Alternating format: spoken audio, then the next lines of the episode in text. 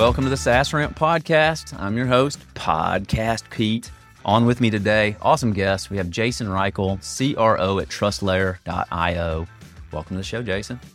Hello, Pete. I like that podcast, Pete. That's that's. Uh, do you have a you you you run one of these? So like you've got a podcast in the past. You got a new thing that we can talk about coming out starting next week. That I'll definitely jump on at least for that first one. I saw the opening on my calendar. So do you yep. do you have like an alter ego name? I I do not. If I get too drunk, my friends call me Jason Beichel, which is the evil version of me. So I guess that might be what I am on the podcast. Oh my gosh, I love that. I tell my daughter a story. She's seven. She's Cosette, and then we'll do Momet stories, which is her alter ego. And like oh, Momet oh, can great. fly, got all the superpowers, you know. That's great. You know, sweet to her dad, goes to bed on time, you know, all the good stuff. No, I'm a no, no alter ego. I, I try to this is a funny thing because one of my biggest philosophies in life not work life balance, but work life integration and trying to be as authentic as you are in your personal life, in your public life, in your work life, which can sometimes be fucking difficult. But to be honest, it's it's much more enjoyable for me. I really enjoy putting all of myself and all of my creativity and all of my business savvy into kind of everything I do. And so I'm Jason Reichl. That's what I try to be. Jason Reichl like Michael, but with an R. So I, I was like, correct. thank you for the pronunciation. That's so good. We didn't know each other before the podcast. So sometimes I do know folks before the podcast. If y'all are at this point and you're like, what is the podcast all about? Then just go look at Jason's LinkedIn profile and everything he just said will be verified. That was my first impression. I looked at it and I was like, look at this. And I read through, like, I saw like the background on some of the organizations and things like that. And like, again, I won't ruin it. I just like we'll, we'll hear it in his own words shortly, but go check it out and then just see if you don't agree with everything he just said as far as work life integration and, and, and authenticity, perhaps. All right. So we did this last time. I liked it and you agreed. So we can flip the script a little bit. Let's do some rapid fire questions. And this will be, you know, th- mostly business oriented. We'll come back into the personal pieces, but feel free to flip back. Sounds good. Work life integration. Biggest challenge last six months. Well, the biggest challenge in the last six months is I started as a CRO at a Series A organization called TrustLayer. And TrustLayer is a very interesting company in what they're trying to do in the commercial insurance space, which I'm not going to, t- we can talk about that in a bit. But what was interesting about it is I spent the last six years of my career working with very large organizations like Twilio and Zendesk and Coursera at my own company, Go Nimbly, which I, I founded and was the CEO of, and popularized the term revenue operations, which is a, a new form of basically how operations works at, at SaaS companies. And the those philosophies, those those workflows worked in those large organizations, and I'm was very interested to take all of that learning that I had done and built out on around RevOps and take it to a Series A company and see does revenue operations, does having a, a full scale look and desiloing of an organization impact early stage companies? Do they move faster? Can they grow faster? Can they overcome problems that you know companies have later in their trajectory? And so the last six months was putting that to the test. You know, rolling up my sleeves and getting into the dirt, so to speak, and not you know working with companies who have unlimited budget. You know if you work with the zendesks and twilios of the world they have a lot of money and they can put a lot of money in solving these problems. If you work in a, a series a company you are operating in a different environment and that was a very exciting thing and challenging thing to try to tackle. That's interesting. Well let me back up a minute then because i'm ruining the rapid fire already as you can see but yeah. it's, it's, it's what it's all about so when you're talking about revenue operations being like a newer term, enablement's a bit of a newer, like, I mean, just it's more progressive position. You'll find it in hypergrowth SaaS a lot more than other places, for example. But with, because RevOps, I'm like, yeah, RevOps, RevOps. Like it feels like that's been around for a long time, but like there, there is a version of RevOps that's a little bit different that that you've you know been putting your mind towards for the last yeah so go nimbly was the first Six years ago, we coined the term revenue operations or full scale business stack. And the idea was around sales ops, marketing ops, CS ops, all coming into one and being a unified operations team and servicing the needs of the buyer over the needs of the organization. So, you know, a lot of sales ops people think that the sales team, as an example, are their customer. In reality, everyone is working for our revenue and every buying experience has gaps in them. And what Go Nimbly did is we t- taught teams how to prioritize your operational work based on the gaps that customers are experiencing, thus increasing your LTV. And that has been very successful. And I think over 45% of companies and B2B SaaS now have a revenue operations team and have moved away from sales operations, marketing ops, and so to speak, in the last six years. And it's really been over the last two years that companies have really made this change. So it felt like for the first four years, I was yelling into the darkness, and then suddenly some lights came on.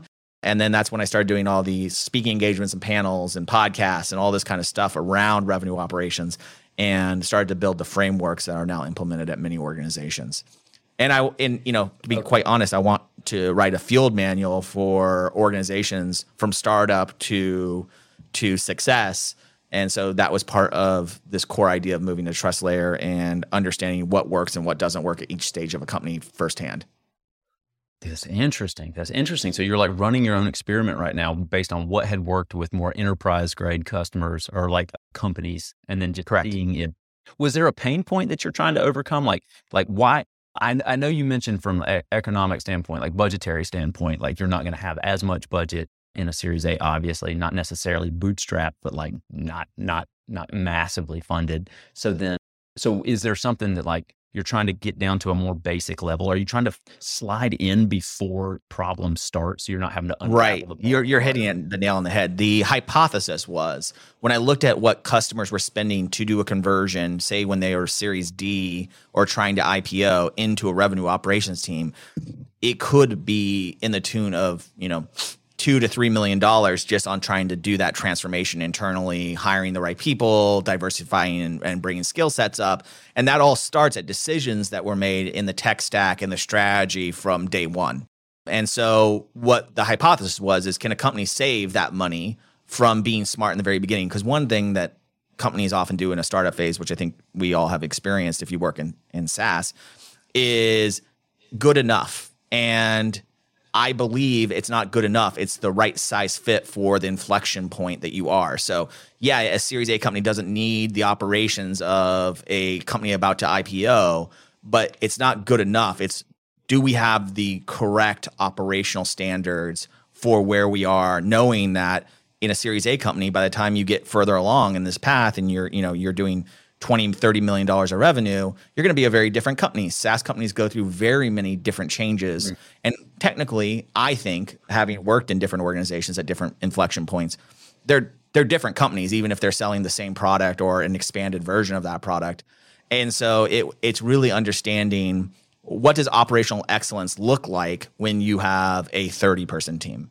And then what does operational excellence look like when you have a 300 person team it's very different and the buyers are different based on those kind of uh, organizations. So that was really what I what I thought w- would be interesting is can you go in and from moment 1 show that there is operational excellence to be had in every inflection point of a business? And two can a CRO because again my background was uh, I was product management.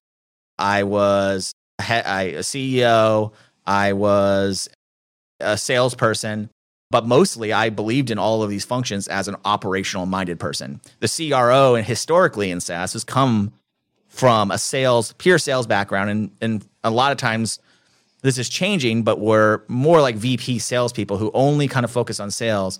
And my background is uh, in advertising and marketing. And so I really believe that CROs should own both sales, marketing, and customer success, all three of those parts of the organization that touch the buyer journey, right? And so I wanted to see what does an operational CRO look like? What does it mean? What what does an operational CRO who cares about excellence and process look at like at a Series A company? Of course, what TrustLayer and what I've implemented as process might get laughed at at Salesforce.com, right? Because the processes need to be very different. We need very flexible processes at TrustLayer, and Salesforce needs very rigid processes at where they are at. But we both have processes. We both have the operational recipes that are going to make us successful. Okay.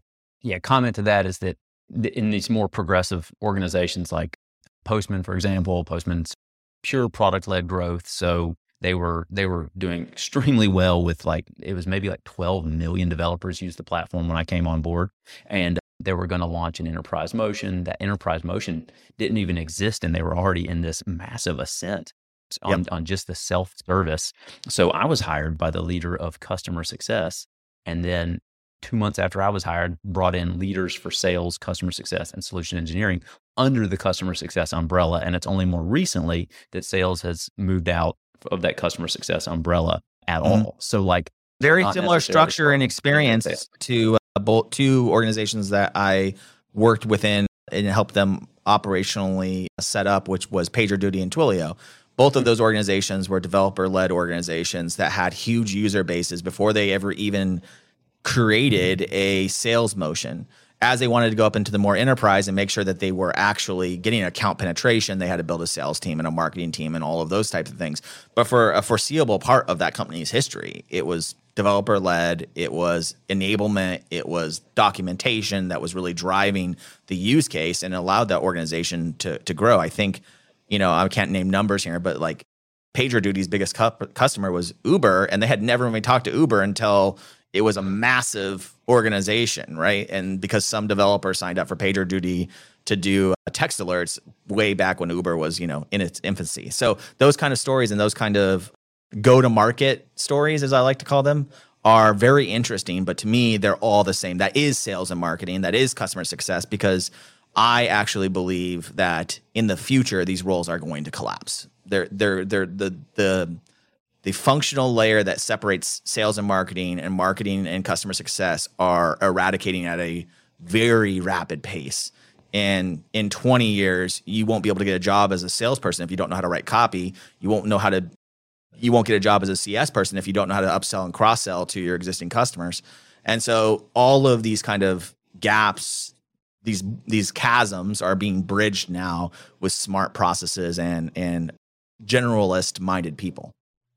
Interesting. It is interesting because there there are challenges that I'm experiencing now as an enablement leader that I've never seen before because it's just like where does the customer like you're looking at it from customer journey perspective which is the best you can ever do but you're like where do people fit so i can tell them where alignment would be and handoffs would be and it's just not a top down sales motion so it doesn't just start here with marketing and move to business development team and move to sales and move to cs it's not clean but it's so much more it just works better though. So you're like, yeah, what do you do? It's a little messy underneath, but like it's, and then we we've hired people in I call them the PagerDuty mafia because it's like yeah.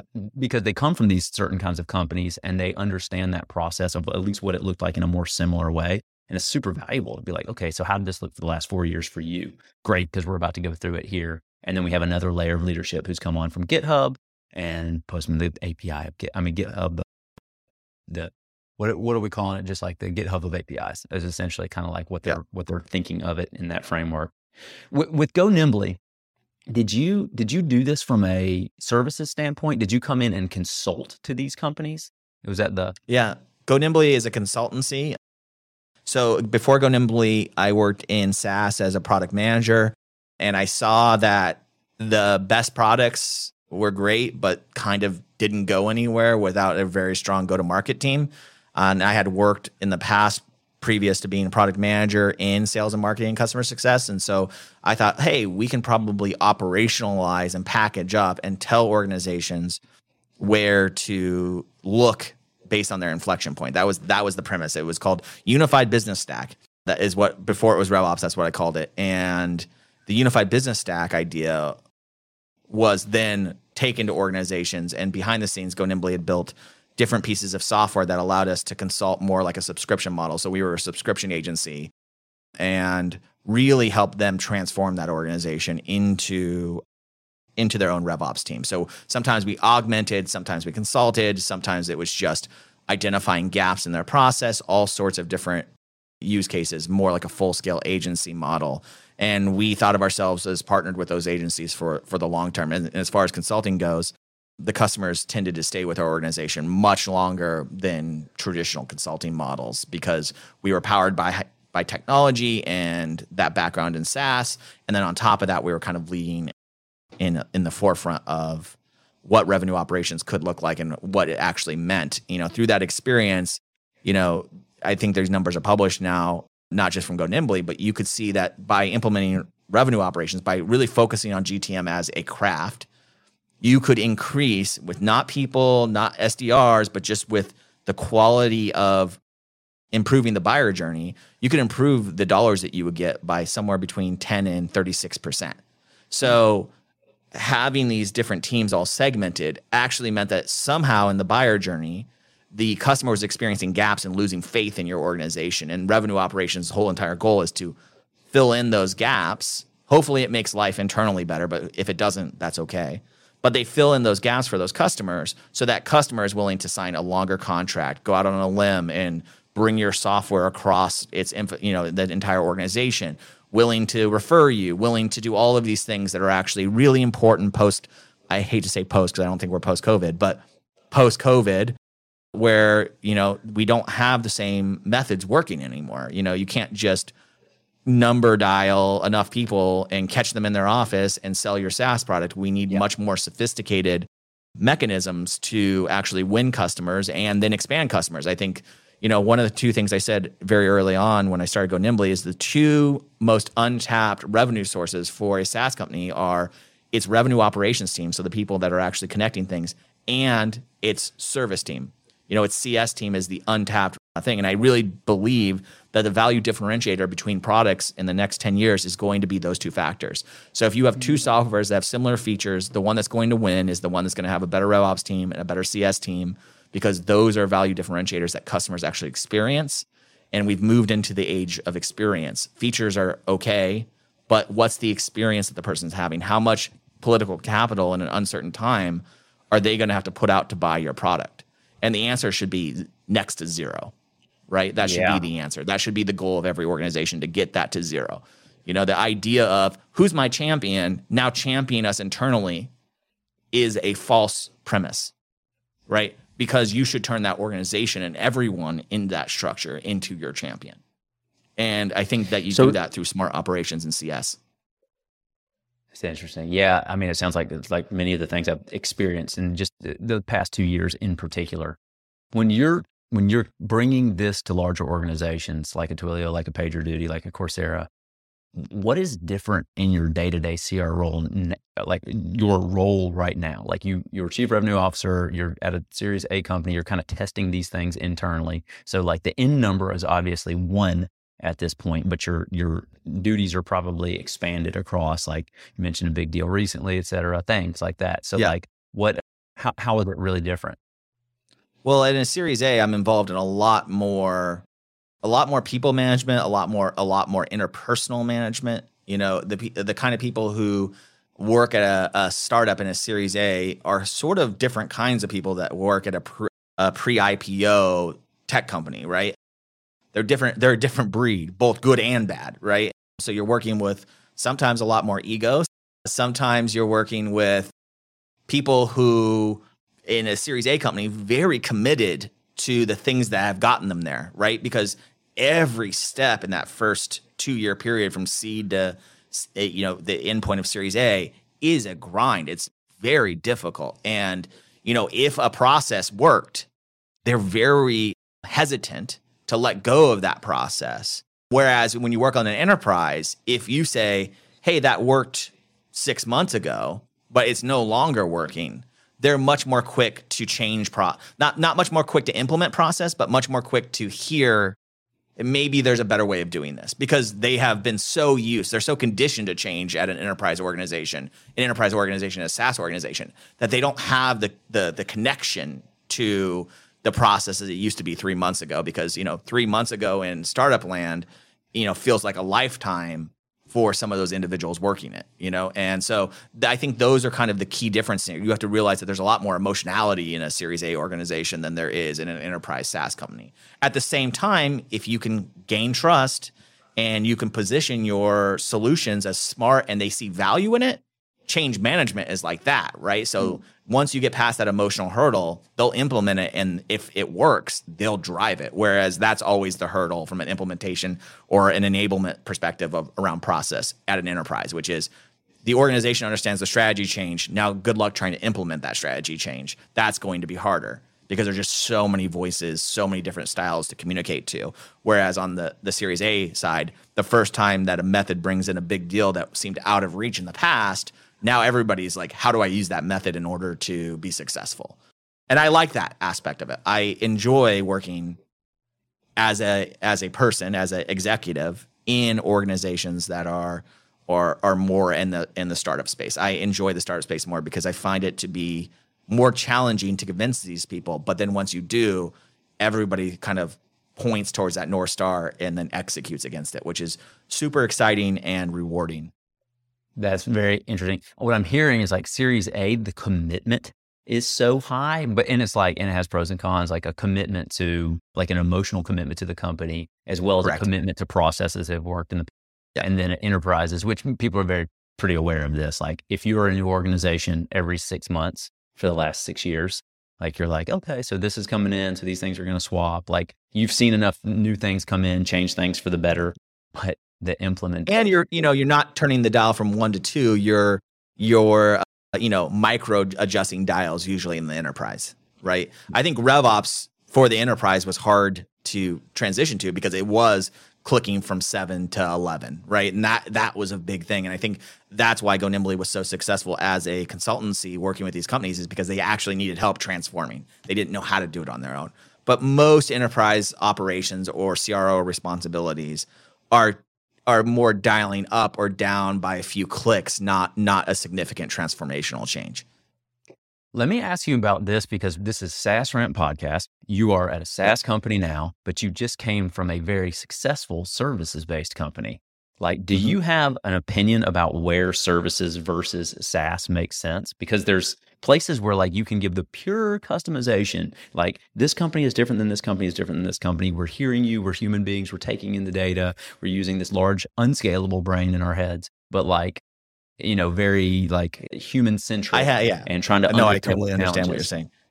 I come from a product management background, and, and I was a product for a, a unicorn company called a Tradeshift, and what I believe is that servicing can be turned into a product that it's not bespoke. So Go Nimbly when when I ran it, I worked very diligently to try to create products, not bespoke servicing. I don't like bespoke servicing, and I don't think it's just my Silicon Valley inside of me. I think that I think what happens is customers get very different experiences when they use consulting based on who's on their team. And I always wanted that who's on your team to be the icing on the cake, and I wanted the the loyalty and the ideas to be baked into the product, right? And so my experience with with consulting, and I've been a pure consultant before Go Nimbly as well, before I was ever in SaaS, is that um, you can only make as much money in consulting as your time allows you to make and your brain allows you to make. Now, obviously, there's people who do online courses and all that kind of stuff, which is eh, obviously allows it. But I'm talking about pure solutioning. But if you're able to build a product like we were, where we looked at operational projects across different inflection points. And I would get that data and analyze it. I could see what projects were actually pushing an organization towards success and which ones which I would call vanity projects which are you know some head of marketing wants us to do xyz because they think they should do it not because it's going to be beneficial to the revenue. And over time was able to build very specific ideas about what should happen at each stage. And that I think is how you productize that bespoke model. So, yeah, very early on, it was completely bespoke, but over time, you were able to train a baseline thing. Like every organization needs to implement XYZ. They need to do this thing. They need to have their system set up in this this way in order to take advantage of conversational marketing on their website. Whatever those things might be, they were there was a strategy tied to it. And as soon as you tie strategy to consulting, you can actually prioritize servicing. And I would mm. urge every SaaS company to also think of their service team as a product. And I do believe that in these uncertain times, having a strong service component as part of your core product is a huge value differentiator and also necessary when there is so much change happening, both because we might be entering into a recession in SaaS, but all secondarily, it's also happening because the buyer uh, buyer is changing.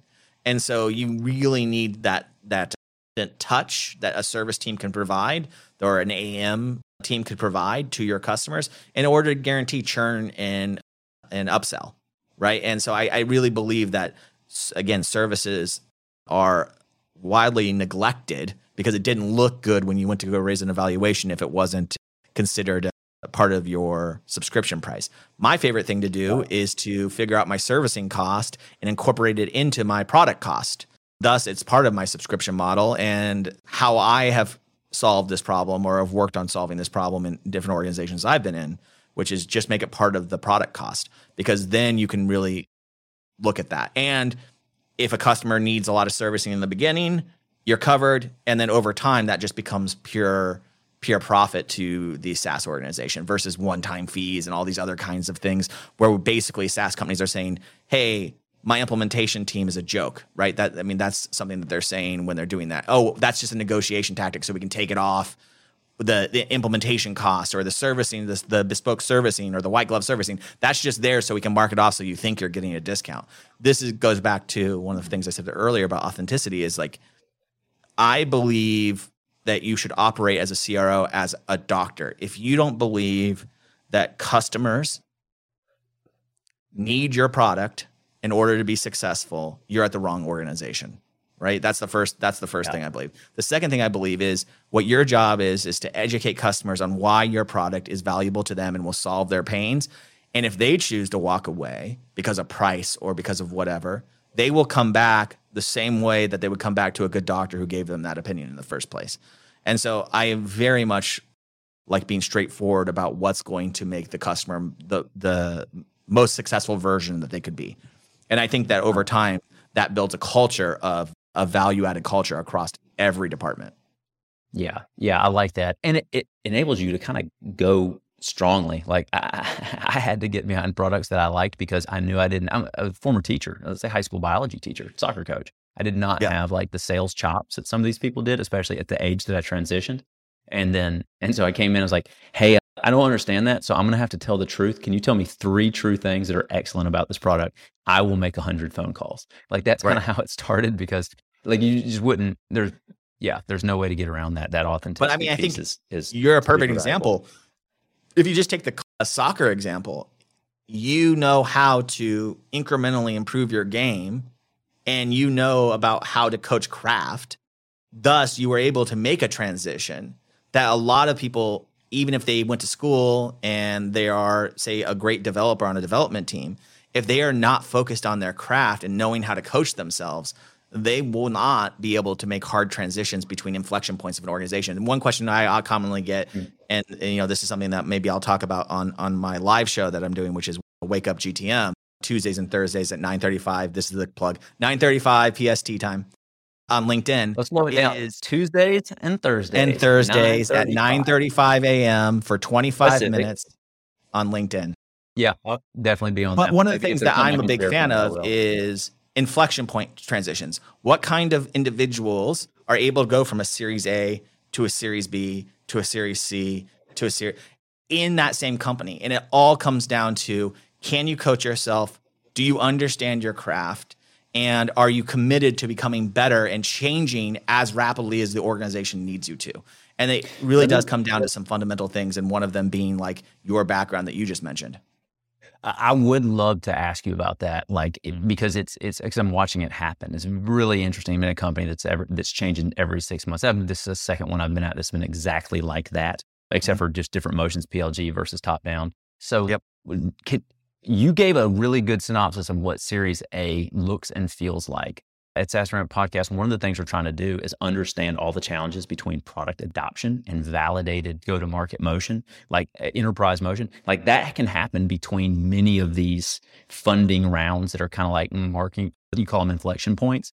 Yep. Uh, and so, like, do you have something in mind for like seed A, B, C, D? Is there something that like you have a mental model for that you could lay out? Yeah. Yeah. So, Series A is about going from bespoke, which is usually your first million dollars of revenue, you're bespoke. I mean, whatever worked, whatever size customers you could get in, whatever industries are interested in your product, even if you are targeting a specific industry. And when you then get to that million dollar mark, you raise your Series A. And when you raise your Series A, it's about proving that there is a repeatable go to market process. And repeatable doesn't mean sometimes getting to a certain dollar amount, although a lot of companies try to get to a, you know a three to 2.5 to 5 million dollar mark before they raise their series B, but it's about if I how much dollars do I need to put in to create a pipeline? How many dollars do I need to put in to convert to a win? How many dollars do I need to put in in order to have a customer implemented? Because you know you're probably not going to have many cohorts that can tell you what your churn rate is. So CS usually in a Series A company, a ragtag group of people, right? and they're they are handling different situations all the time because you haven't really solidified on what it does a successful customer look like because you're just starting to deal with your customers. But what you have yeah. proven by the time you get to Series A is how do people want to buy this product, or maybe you're figuring that out. And so in Series A, it's all about that repeatable marketing and, and uh, really not only marketing, repeatable sales process. Series B to me is all about how do we create a flywheel in marketing in order to meet the demands of growth that are required of a high velocity startup. And when you move into that realm, who, who marketing requires this? Is that say again? Is that is the requirement coming from like the, the funding? They're like, hey, here is thirty million dollars, fifty million dollars, yep. but yep. here is the double headcount, double revenue kind of. Like. I mean, I think that people wish that the boards were as clear as that. Boards are not you know, one of the things that I did is work very closely with VCs. So I, I got a firsthand understanding of what VCs are looking at for at different inflection points. But what you actually find is not necessarily what it takes to raise money, because VCs will give you money for a larger percentage as a company, but what's actually going to result in a higher valuation for you, which then protects your ownership of the company, right? And I'm talking specifically to CEOs right now, right? who are founders of organizations, which is you want to protect your equity. The way you protect your equity is get the best valuation. There are certain recipes that you should focus on at each of those stages in order to get the best valuation, regardless of what your board is asking you to do. Like your board might come in at a Series A company and say, hey, we have to do PLG because PLG is hot and it's a good idea, 100% good idea. You probably can't do PLG because you don't have the user base that that would be a huge change in your revenue structure. It would be a lot of development, a lot of focus in order to get maybe a 5 to 15% upsell from your product. And you already have to be in a trial mode. So that basically excludes Series A enterprise software because Series A enterprise software very rarely can be sold trial to conversion because the product is usually not mature enough to sell it at that at that at that phase.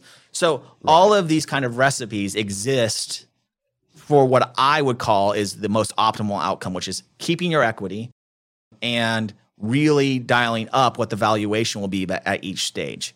Now, obviously, revenue speaks a lot, but revenue without a process leads to a distrust and a lack of confidence in your startup by your board members or other VCs that you might want to bring in.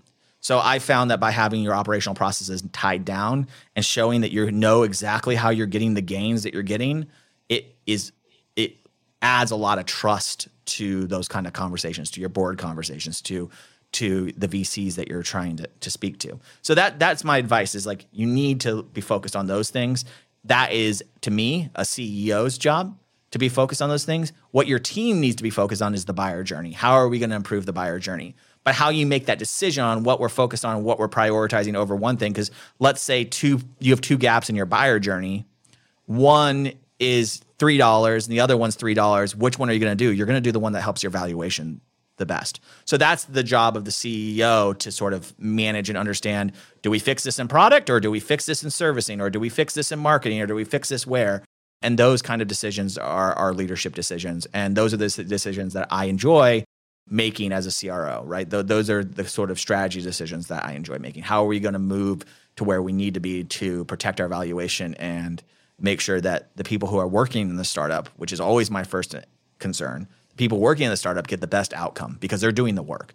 I think VCs do a very beautiful thing by giving SaaS companies money, but it's it's business, right? The people that are working in the startup, it's personal even if they want huge outcomes for themselves because they would like to be rich or they would like to have a, you know, the TechCrunch write an article about their company and know that they were one of the first 50 employees. Really, it's personal for them because they've they're working in the trenches of that organization. And for VCs, it's not. And so I always think about the per- the person I want to protect is the person who's emotionally invested in the organization. Yeah. This is interesting. This is like a, this is, by the way, I have asked one question that's on a little list of questions, you know, and we've just like had a good time. I told you. What I've enjoyed is like, yeah, we knew this would happen. Kindred spirits. So uh, you are at a small organization. You've had your own organization, and you've worked with very large organizations, all within this like SaaS hyper growth type space. So I, I have found that like certain guests who have experienced large and small, one that comes to mind in particular is uh, Sarika Garg. She's at Cashflow. That's a that's a Series A company, and she had previously worked at SAP. So she's like, I saw this. We're here now, and like this this chasm in between. Her and I worked together at a, trade Tradeshift. Oh, no kidding. Uh, yeah, so she she was brought in on the marketing end, and I was a director of product around the same time. So I know Sarika well. Okay, awesome. This is probably LinkedIn is probably like doing this thing where like where we connected and it just knows that yeah. we both knew the same person. I bet that's yeah. Happening. Good job, LinkedIn. But yeah, I mean, um, hundred um, percent. You know, that's one of the things she was brought in at. Uh, when she was brought in for Tradeshift, is she had that experience at a large organization and they were in hyper growth and they wanted to you know set themselves up successfully to reach those outcomes now i'm not a big believer that the thing you should do for your startup is go can are we allowed to curse on this i don't think sometimes that you should, should go out there and star mingle i won't say the other word but star mingle with everyone that's in another organization because you know some people not Sarika but some people come in from big organizations and they bring their bad habits to a, and, you know, and you hear this all the time if you hang out with SaaS founders. They're like, I hired this guy. He doesn't want to make the phone calls. Yeah, because you hired an enterprise AE from a you know a hundred million dollar company. They're not used to that, and they didn't expect that. And you weren't clear about that when they came in that they were going to take that role because half of them would say no, and the other half would be like, "That's exactly what I'm looking for." So I think that's a you know, a problem when we star mingle, which is, you know, I want to be like X company. Well, a lot of times in SaaS, and this is what true with a lot of organizations I've consulted with, you're actually trying to disrupt the very companies that you're hiring people from. So maybe you should rethink that hiring strategy as your only primary strategy. But I do believe there is a group of frustrated people at companies that have been successful who are looking to fix the errors that their successful companies made because they actually believe that the company could even be more successful or have moved faster. And those are the people that you want to hire. You want to hire those people who have had that experience, but who were not satisfied by that experience. I am a big believer in hiring people who were not satisfied with their previous jobs. If you hire someone who's like, every job I've ever had is bliss and they can't talk to how they would have changed those organizations, to me, they don't have the entrepreneurial experience to work at a seed, series A, or series B organization because those people need to be bred to be unsatisfied and I think that's a, a core thing that I don't think you can teach. But that's a thing I look for in the interview processes, which is, and this is a thing that also people are coached to not talk about, which is you shouldn't talk shit right. about the organizations you worked at, in the past. But Big for no, me, no. I'm not right. asking you to to speak ill of the organization. I'm asking you how could that organization move faster? And when you ask some people that who have worked at a company like Twilio as an example, they have no answer for it because they could barely hold on to how fast Twilio was growing and those are the people you don't want to bring into your startup right and yeah. and so that that's uh, advice around hiring that i would recommend to most people okay it's interesting so you're looking for ownership i mean that's that ultimately that seems to result in ownership like what would you 100%. have done that means they thought about it because they wanted to own it whether they could or couldn't and maybe they couldn't mm-hmm. and maybe that's why they were looking or why the fit makes sense Dude, I have, I have, there's a lot of rabbit holes over here. I would love to continue, I, but I, I, dude, we blew past time, blew past it, and I still want to come back and and like, will you tell a little bit about, we talked about it just before, you're going to do a new thing. And then mm, what are you doing? And then why? Like, give that little backstory on what this is. Sure. Cool. So I'm doing something called Wake Up GTM. It's my version of the morning zoo crew LinkedIn kind of thing. So I'm going to get a cup of coffee. I'm going to sit down and, and answer people's questions either live or via a GTM hotline that I've been running for two years. So when I started doing podcasts and lectures and things like that, people would have questions. I would be in the back answering the questions.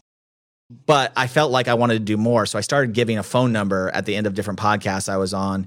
And people started texting me at that phone number. And when I was Thursday night after dinner, I'm sitting there, my kids in bed. I would start having correspondence with these people. I like to think of it as a pen, a GTM pen pal situation.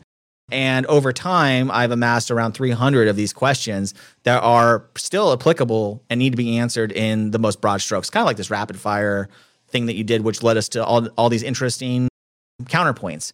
So what I decided to do is, hey, let's do a morning show two days a week and answer those questions. And if I don't know the answers, let's let me bring in a guest who does. So instead of a podcast, and what I really appreciate about this is, yeah, we could have talked about where I come from and my career and all of that, which is important. People need to do that.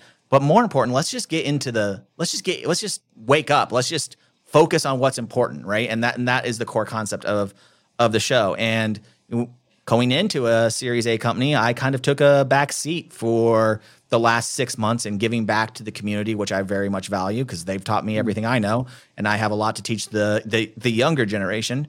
And so I decided that this would be a good opportunity now that I kind of have my sea legs at TrustLayer to move back into helping helping people and answering questions. I love podcasts, and but what I've really been into lately is yeah, YouTube quick answer things. So I love watching the things that Y Combinator have put out, which are like two minutes, three minute little chunks that are interesting that get your brain going and thinking throughout the day. And I know one of my philosophies, we talk about work like integration, is I actually do, uh, I've done and helped other entrepreneurs was something that I call the eighth day methodology, which is how do we get better without adding an extra day to our week? We only have seven days in the week. We're all busy all seven days. So, how do you actually work on your craft in your existing circumstance? And for me, it is on Tuesdays and Thursdays, I sit down and ask myself a question, and I usually write an essay out about what that answer is. And that hmm. gets my brain moving so fast and so awake that then I'm seeing all of the opportunities in my work life and other places to work on that craft. And so I want to bring that to people in the form of this, you know, 25 minute check in where we make some jokes and we answer some questions, but hopefully it's a it's a ideation starter for what you're looking for and what you want to work on.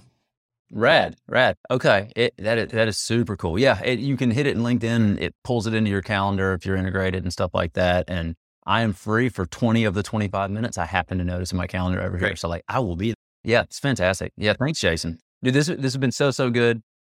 We're super far past. It's got so many good nuggets, and I can't wait yeah. to to do it again probably in six months when you're at a TrustLayer and it's yet a different company again, yes. and we can talk about the the the what's happening with the flywheel in Series B at that point or something like that. Uh, I I I think we Kill should it. change your name from Pete Podcast to Pete Good Guy Thornton. Oh my! No, listen, listen. Give me a good guy, Thornton. Give me some of those sweet emojis like you have in your uh, LinkedIn profile, like your banner back yeah. there. I'm like, this is the best looking thing I've ever seen. Yeah, it's thank you. It's a, yeah. it's a kind of a fast thing to do, but I never see it. I don't see it out there very much. Like we're a little serious yeah. out here, maybe. So yeah, a little serious. Awesome. We don't need to be that serious. This is we are lucky to have the jobs we have. No time in human history has it been more enjoyable to work than it is right now. So count your lucky stars. Co- completely, yeah. And from your guest bedroom or wherever it is you find yourself right now. Like, yes, yeah. Right. back. All right, man. Brilliant. Thank you.